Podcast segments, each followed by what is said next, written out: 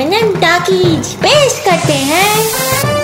M P B S वकील।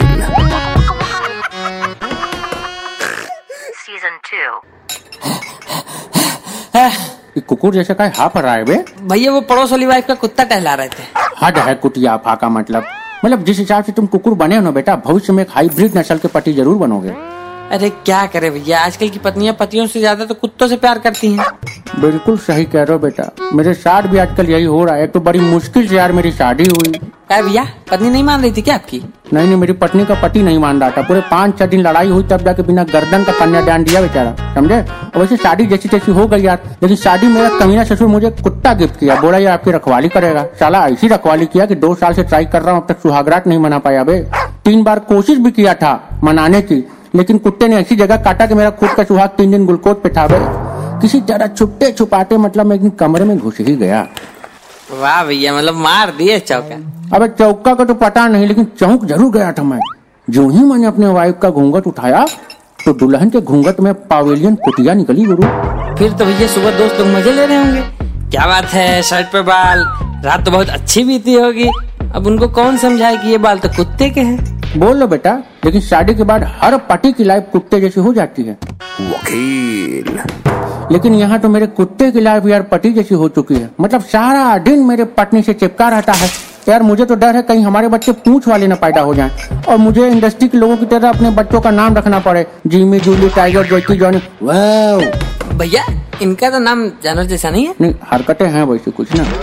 भैया पता नहीं उन लोगों का क्या मजबूरी होंगी लेकिन आप बहुत मजबूर लग रहे हैं। हाँ बे अभी कल ही की बात है। हसीन मौसम देख के मेरा मूड बन गया कि चलो आज हो जाए साठ एम वाला पैक। घर आया तो नब्बे एम वाला पैक पहले से तैयार था। मैंने पैक खत्म किया अपनी बीबी को थैंक्स बोला। लेकिन यार मेरी बीबी साफ़ मना कर दी कि वो ये पैक बनाई ही नहीं है। थोड़ी देर बाद यार पैक बनाने वाला सामने पूछ हिलाते हुए आया। मतलब मैं क्या बताऊँ छोटू? उस दिन मैं यही सोचा था कि जो जीवन भर बैठ के ब्लैक डॉग पीता था जो व्हाइट डॉग पी के बैठा है। अरे रे रे रे छी छी थू थू थू अहे, छी। अबे बेटा छूछू ठिठी पे बात खत्म नहीं होती है। मेरी बीबी ने चखने में मुझे पेडिग्री दिया। बोली तुम दोनों के हेल्थ के लिए बहुत बढ़िया है। ये माना इंसान और जानवर में ज़्यादा अंतर नहीं है लेकिन कहीं तो डिफरेंस है। हमको तो नहीं लगता यार। क्योंकि अगर मैं खाने को लेकर जरा सा भी कंप्लेन कर दूँ तो मेरी पत्नी कुत्ते को खाना टेस्ट करा के बोलती है कि ये खा सकता है तो आप क्यों नहीं खा सकते? ये आपका बेटा होता तो क्या आप ऐसा करते? यार अभी कुछ दिन पहले मेरा कुत्ता पड़ोसी को काट लिया। मेरी बीबी मुझे डांटने लगी यार। बोली अगर तुम बीच बीच में से कटवाते रहते तो कहीं और मुँह मारता? भैया आपकी दर्दनाक कुकुरनाक कहानी सुन के ना मन कर रहा है कि मैं एडवांस में रबीज के चौदह इंजेक्शन लगवा लूँ। कहा भाई? तुम्हारी भी शादी फिक्स हो रही है क्या? हाँ भैया पचास साठ कुत्तों को तो हाँ? आई मीन लोगों को इनविटेशन भी दे दिया हूँ। अबे जिस हिसाब से तुम फंबल मारे हो ना मुझे समझ में नहीं आ रहा कि बहु भोज करोगे कि कुकुर भोज करोगे। देख लेना बेटा, तुम्हारी भी पत्नी तुमसे कम कुत्ते से ज़्यादा प्यार करेगी। जैसे मेरी पत्नी मेरे हर एक भाग पे पप्पी दे देती है। और तो और उसको कुत्ते से इतना प्यार है कि उसका नाम जानू रख दिया। यार, इस बात से फ्रस्ट्रेटेड होकर मैंने खुद का नाम शेरू रख दिया यार। भैया मेरा तो मानना है कि पति पत्नी के बीच में अगर कुत्ता आ जाए ना तो समझ लो कि घर में कुत्ता पंती तो होना तय हाँ। भाई अभी कल ही की बात है। उसी कुत्ते ने मेरे खाने के थाली में मुँह मार दिया। मैं खाना फेंकने ही वाला था कि मेरी पत्नी आके बोली कि अगर ये आपका बेटा होता तो क्या आप ऐसा करते? अबे खाने तक तो ठीक था। मेरी पत्नी सुबह सुबह कुत्ते को फ्रेश करने के लिए मुझे उसके साथ बाहर भेज देती है। हाँ तो भैया ठीक है ना? जाए कीजिए। जाता हूँ लेकिन साथ में एक लोटा पकड़ा देती है। बोलती मेरी जानू को कंपनी देना। बताइए भला। जॉबलेस आदमी से कंपनी देने की बात हो रही है। लेकिन भैया पिछली बार भाभी जी ने तो आपका बर्थडे धूमधाम से मनाया था। काहे का बर्थडे पे जब केक ही हड्डी शेप में था। क्यों भैया? यही मैंने भी पूछा था। तो बोली जब आपके बर्थडे पे गोल केक आया तो कुत्ते ने कुछ नहीं बोला।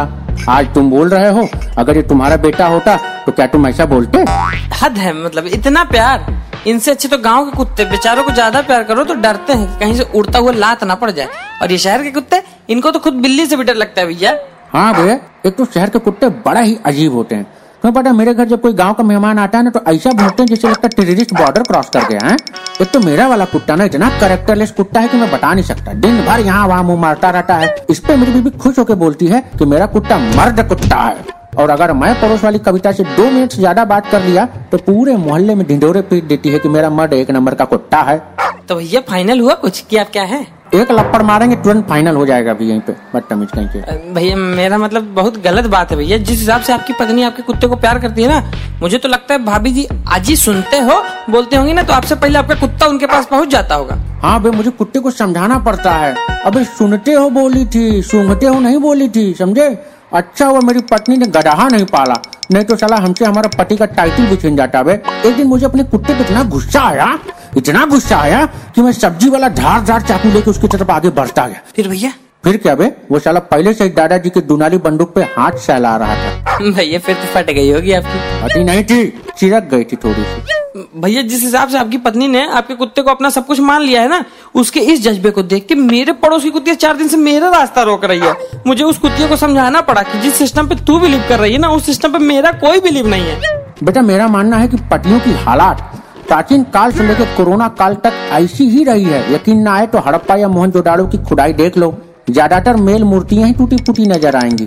पत्नियाँ अपने पतियों को उधर भी चैन से नहीं रहने देती थी। बहुत बेचैनी हो गई। भाई काम को तुम चाय पिलाओ यार। भैया चाय के साथ बिस्कुट नहीं हड्डी? भाग साले भाग एम बी बी एस वकील।